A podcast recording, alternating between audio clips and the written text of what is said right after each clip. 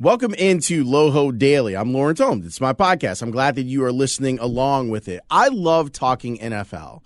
And sometimes when you're doing a lo- local show, you don't really get the chance to talk as much about the league overall as you'd like to do. And considering that the the meetings went on last week and there was new changes around the league, it's a subject matter that I really wanted to get into. So, I reached out to one of my friends that I really, uh, I, I'm saying really a lot. I reached out to one of my friends that I enjoy talking football with, Jim Owczarski, who covers the Packers for the Milwaukee Journal Sentinel. He's their beat reporter now. But before that, he was in the AFC North covering the Cincinnati Bengals for the Cincinnati Enquirer. So this is a guy that that knows the league really well. He's done it for over a decade, and his opinion I really respect with that in mind, I thought that we'd spend the whole time on the pod today talking about some of the bigger issues in the NFL, especially the rule changes. So, from the Milwaukee Journal Sentinel, my guest today on Loho Daily, Jim Owczarski, and we start off with finding out how covering the Packers in this offseason has gone. Uh, you know, it's been uh been different. This is my first one on the Packers beat. You know, I started basically week one last year. So on one hand, it's been it's it's been frustrating as a beat guy because I go from Cincinnati where they're like, "Hey, come talk to all the coaches, come talk to ownership, come talk to players," to a team that's like, "Screw the media." Uh, uh, but on the other hand, you know, being home and having the free time, like that's also been good. So it's that you know that weird kind of balance of hey, I'm really happy to be home with my wife and the dog, but on the other hand, I'm like, you know, you wish you'd be doing something, you know. No, no doubt about it. I I'd love to get your opinion on this since you've covered the NFL for so long. When do you feel like it became a 12 month league? Or 11 and a half months, or whatever you want to, want to call it now? Yeah, I think it's um, uh, when they moved the draft after free agency, and I don't remember when that was, but basically it was they wanted it was basically the league moving the draft to end of April. So then, quite literally, there is something every month. You know, obviously the season is the season. Uh, you know, the Super Bowl punctuates February. Free agency is March draft is April, and then hey, it's camps and mini camps and OTAs through May and June, and then training camp. You know, yes, there's a month off, but you don't feel like it because the the last camp is around Father's Day. Training camp kicks up at the end of July, and obviously, you know, there's there's some stuff going on in between. So, you know, I think when that move happened, Lawrence, I don't remember the year, but that was when it was okay, 12 months a year, there's something NFL. It's such a behemoth now. It seems to just eat everything. Yes. it does. It does. I and I I mean look, they're they're a for-profit business. I don't uh I don't begrudge them the tens of billions. I have a job because of it, uh, as, as do many, many others, you know, in various capacities. But you're right. It is, um, it is interesting to see them want to continue to expand and add more. It seems like what else can you do? But you know, I, I guess that's that's why they are where they are, right? No doubt about it. Have you paid any attention at all to the AAF? Uh, I have not watched any of it. I have read a lot about it. Uh, more, it's honestly, Lord, it's the concept that I find interesting, not so much the play. Um, you know, the idea of a minor league, the idea that guys who are kind of fringy, uh, you know, maybe I don't think it's worked out this way this season, uh, but maybe guys who had catastrophic injuries and teams just don't want to give them that time. Maybe this is a place for them to prove they're healthy. I, um, frankly, I'm a guy who can't not stand the NCAA and the way that it's run. So I love the idea of maybe now, the AAF wasn't going to do this, but the XFL, hey, freshman, sophomore, come on, come make money. You know, so like that, like the concepts of it, I really, really like. I just haven't watched it. Yeah, it, it's funny to me that that I've noticed that I haven't found enough good journalism on the AAF.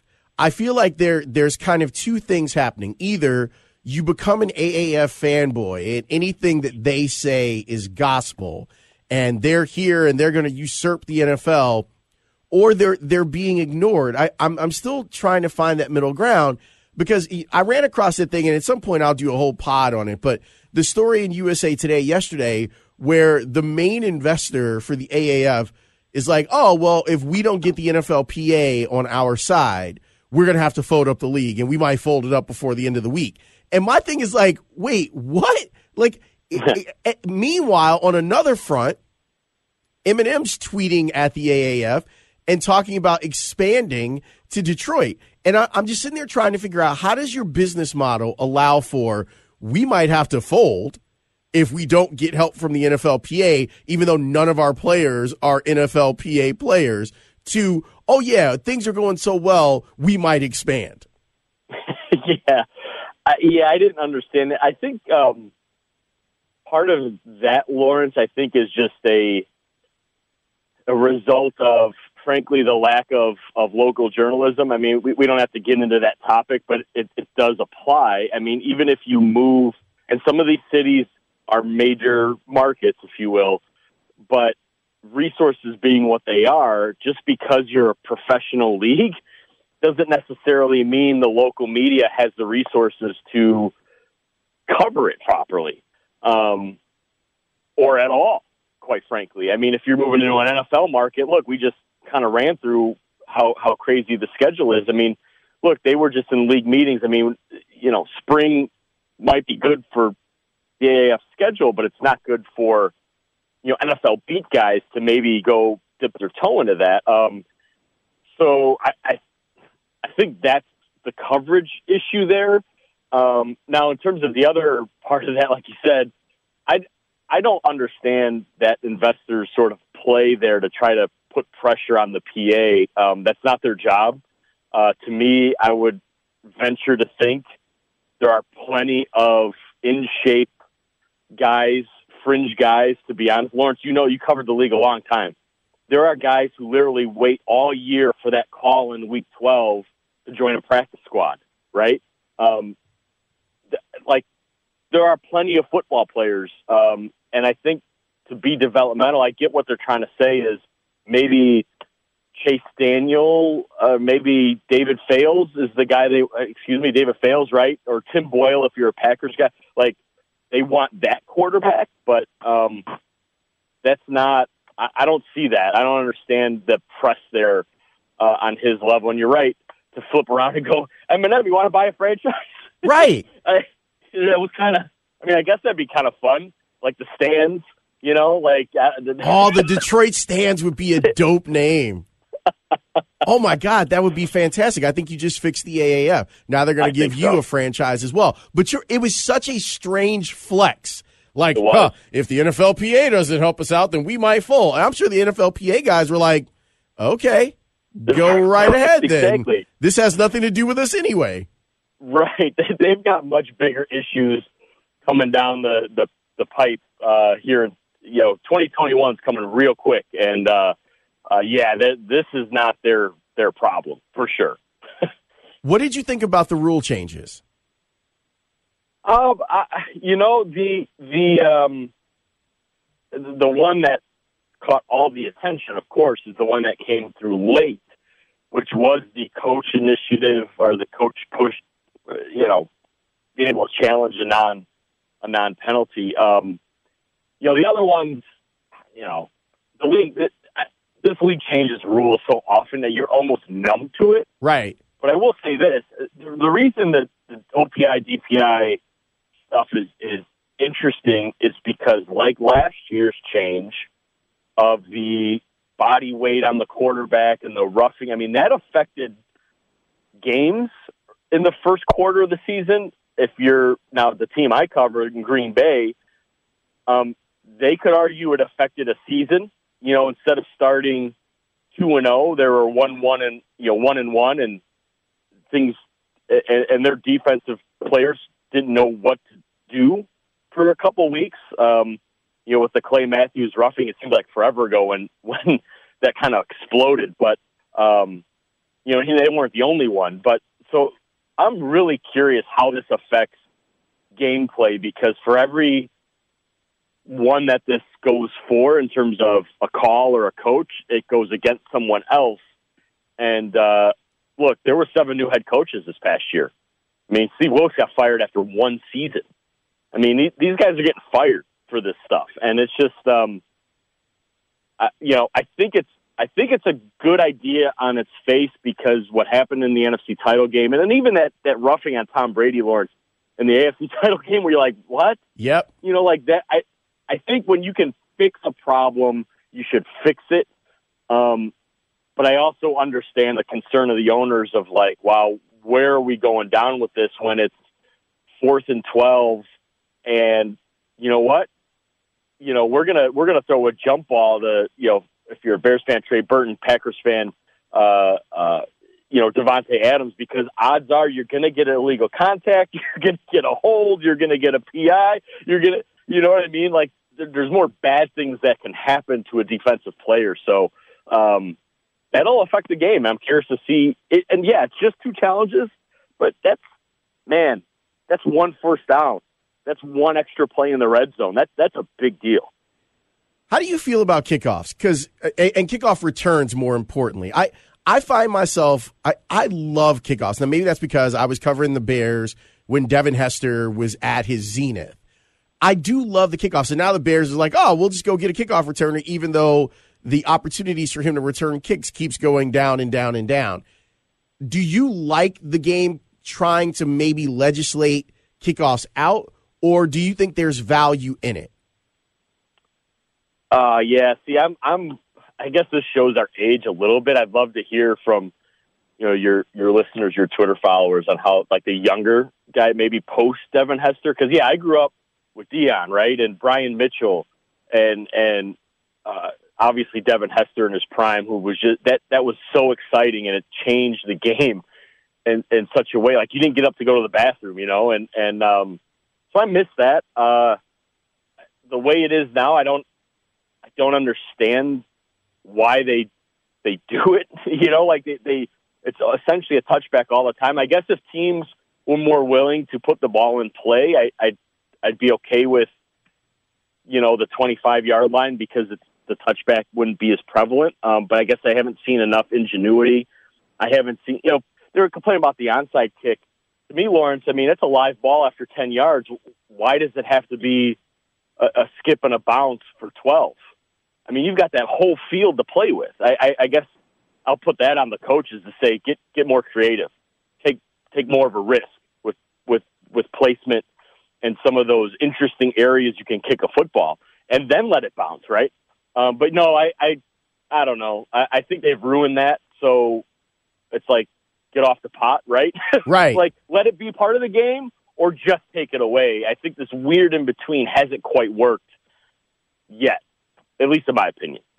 There's a couple more NFL issues I, I want to go through with you, and and this week w- when we're recording is the retirement of Rob Gronkowski. What was it like covering a league, and for a long time you were covering an AFC that had Rob Gronkowski in it?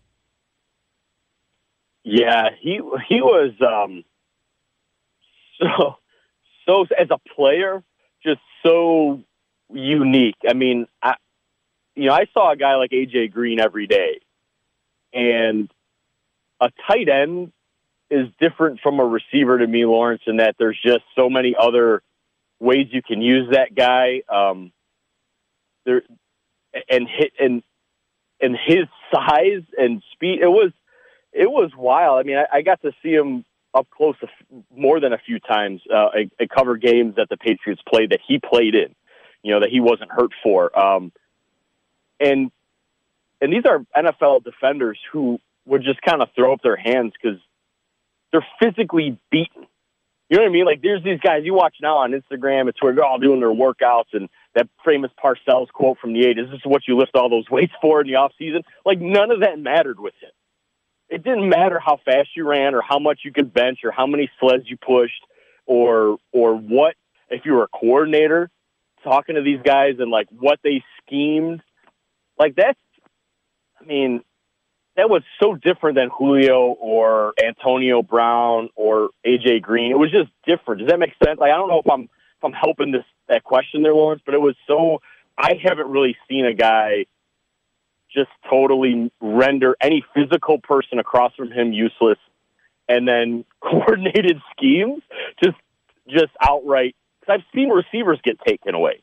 You know what I mean? I've seen running backs get taken away. That guy was when he was healthy was just it was just you hope it was a bad throw or he just dropped it or he got hurt. Like it wasn't it was like nothing else could be done to stop him. It was so unique and obviously the off field stuff was was was interesting and I guess kind of fun to, to watch from afar. But yeah, physically that that guy was um I haven't seen anything like that. I mean, even as a fan growing up and watching a lot of really good players, you know, before him. I, I don't think that he gets enough credit for how great of an inline blocker he was. Yeah. Because he Oh, he would sure. just just push you into the stands if he got his paws on you. Yeah, and that's um especially nowadays where the tight end is, you know, it, it, it's meant to be a pass catching position, you know, and and the blocking is sort of a thing you kind of have to do.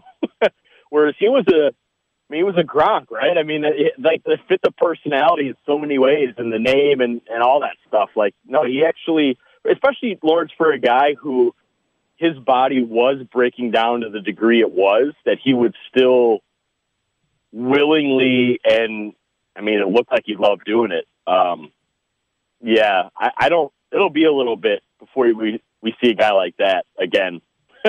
totally. Although I want I want to ask you this though, because you're you're a wrestling fan. I, I I tweeted this out. I thought it was a little bit of a, a slap in the face to wrestlers and even to Gronk to be like, "Oh, he's just going to go wrestle now." I'm like, his body's broken. Yeah, and now you're going to ask Like him to do 200 nights a year on the road. I, yeah, that was. I thought that was such a, a. I thought that was an NFL media ignorance type of thing. Like, oh, just go to the WWE. I was like, no, y'all don't understand what those guys put themselves through. If he's retiring, you know, because he's broken, like maybe he'll do it once or twice, but not as like a full time thing. yeah, I don't see. All right, so maybe it's him popping up at WrestleMania. right. you know, or or Survivor Series. Like maybe it, it, it's him doing that. It, but it's it's it can't be that he's on Raw every Monday night taking bumps because they'll find out very quickly that that he is broken in half. And I, if if the rumors are true, and the rumors are that Gronk saved all of his playing money and has been living off of his his all of his endorsement money then I think that he's set up to have a great life not doing anything. And he's not even 30 yet. Like that, that to me is a win. So why jump into doing WWE before you have an opportunity to let your body heal a little bit? If, if, if it's a year from now, I can see it being more likely than him just popping up there in a couple of weeks. Yeah, I, I I agree with that for sure. Because you're right. I mean, if um he was smart enough to do that, and um look, I mean, we, we know how serious you know these the post playing career issues are for these guys, and especially a guy like him who's had the neck and the back and concussions and all that stuff. So he he needs to save that money. So you're right, Lord. I think uh yeah, a one off in WrestleMania a year year from now when he's I mean, he's still going to be in shape. I think the Gronk brand will require him to still look a certain way. Um, so I'm sure he'll stay in shape, you know, for the foreseeable future. But yeah, that seems more realistic to me. That sort of one-time payout, as opposed to like I'm going to go do this other thing now where I can break my bones and be concussed. Right. And and and do it on a weekly basis, which is not Right. not great for anybody. Do you I know that we talk about this whenever a younger guy retires, whether it's Calvin Johnson or or Gronk.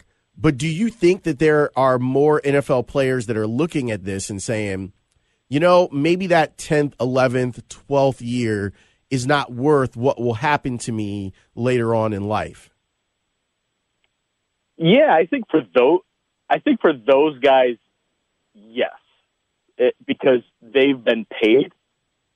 Um, so I've obviously been in the locker room every day. I I get to see the full spectrum of player, right? So the the you know special teams ace, you know, six years in the league, maybe they made a million dollars pre taxes. Um, that's as their as their ceiling. Um, those guys want to play. You know, they hit 30, 31, eight years in. No, they still want to get another contract. Um, I, I, I haven't come across a guy who, and, and these are men who were having families and young children towards the tail end of their their careers at that point, and and you know it was still about this is what I can do. They know that they're likely not going to make, even if it's a one point oh nine million dollar veteran minimum. Um, the odds of of that particular paycheck is is not high. So I think those guys still want to play. Um, but yeah, I could see the stars who were really beat up at those positions that you know toss quarterbacks aside. I think I think those guys will will wonder if they're not motivated by you know being real close to a certain number. You know, Barry Sanders wasn't motivated to break Walter Payton's record. You know what I mean? But some guys are. So you know maybe that'll change things. But yeah, I I don't know if it'll be a trend because I think those are that's such a small percentage. But I think those guys think more about it than for sure. And then I'll, I'll flip it this way, Lauren. So a guy like Tyler Eifert, Bengals tight end, he was a first round pick out of Notre Dame. Didn't make a ton of money. I mean, it, it you know, yes, first round pick, but he's down in the twenties. Broken bones and freak injuries. He has yet to be paid. I remember him telling me being drafted in the first round was the worst thing that happened in his career because his career season came in year four. Mm. They hit him with the they hit him with the fifth year um, option, where then Kelce got paid, Jordan Reed got paid, um, all these other tight ends drafted in his class after him got huge extensions. He got paid five and a half million dollars and's been hurt since. And he's like, and basically he he has more serious injuries. Just Google that guy's injury history. You're like, that dude, you should stop. I've asked him this for years, and he said, I think I could still play. And he's kind of like, I've put in all this work. I've beaten myself up this bad. I kind of want the payday at this point. You know what I mean? So it's a really interesting time, I think, for these guys, depending where they are in their careers and, you know, how, frankly, how much money they made on that, that second contract if they ever got it. I got one little set of questions left for you, and I appreciate you yeah. being so patient. You covered the AFC North for a long time. What the hell went on in Pittsburgh?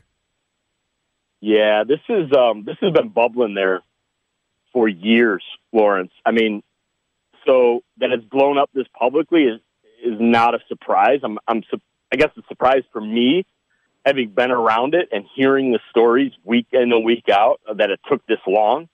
Um, but the stuff about Ben from these guys, we have heard. The stuff about Brown and Bell and the issues. I, I mean, it, this is a Mike Tomlin issue to me, Lawrence. Um, you know, he, he likes to, to say a lot of catchy things, but to me, actions or lack thereof speak louder than that. So yeah, it's just look, most. I mean, that team hasn't been to been to one AFC title game with that group of three and and they had a lot of other good players around them too. It wasn't just you know those three guys. And uh, to me, that's a coaching issue, and I think clearly a quarterback issue. So it's been bubbling, and, and they let that be the culture there. Um, it hasn't paid off for them. I guess we'll see now. They doubled down on the quarterback and the coach, and, and we'll see. I, I just don't think it it works. I, I don't think I think the way Tomlin has has run that team um, wasn't maybe it was right at the beginning, and then it's just it's just mushroomed to a point. Maybe they think these two guys being gone will help it, you know, put the toothpaste back in the tube. It's been quite the disaster. My friend, I thank you very much. I know that you were out here trying to grocery shop. I'm going to let you get back to it. But but thanks for being on the podcast. I look forward to you being a frequent guest of this pod. Yeah, congratulations, Lawrence. Obviously, you know I'm a, I'm a fan. I'm a fan of yours as well, so you can call me anytime. You got it, my man. Now now go into the, the fruit section and, and get all the healthy stuff that you like to eat. I will. I will. Talk to you soon. All right, man. Later. You can expect that there's going to be a lot of NFL talk on this podcast. I actually think that it's it's worthy of talking about year round. As we discussed in this conversation, it's a year round league now. It, it is gone from there used to be this dead period of time after the Super Bowl to now it's just all sped up. Well, here's the combine and here's the draft and here's free agency and everything else. So it's become a 12 month a year league. And I think that that's exactly the way that fans want it. I think we want more NFL more often. And that's what you got. So I hope you enjoyed it. Stick around for the next episode. Tomorrow on Loho Daily, we're going to talk a lot about the NCAA tournament with our buddy Mike Hall.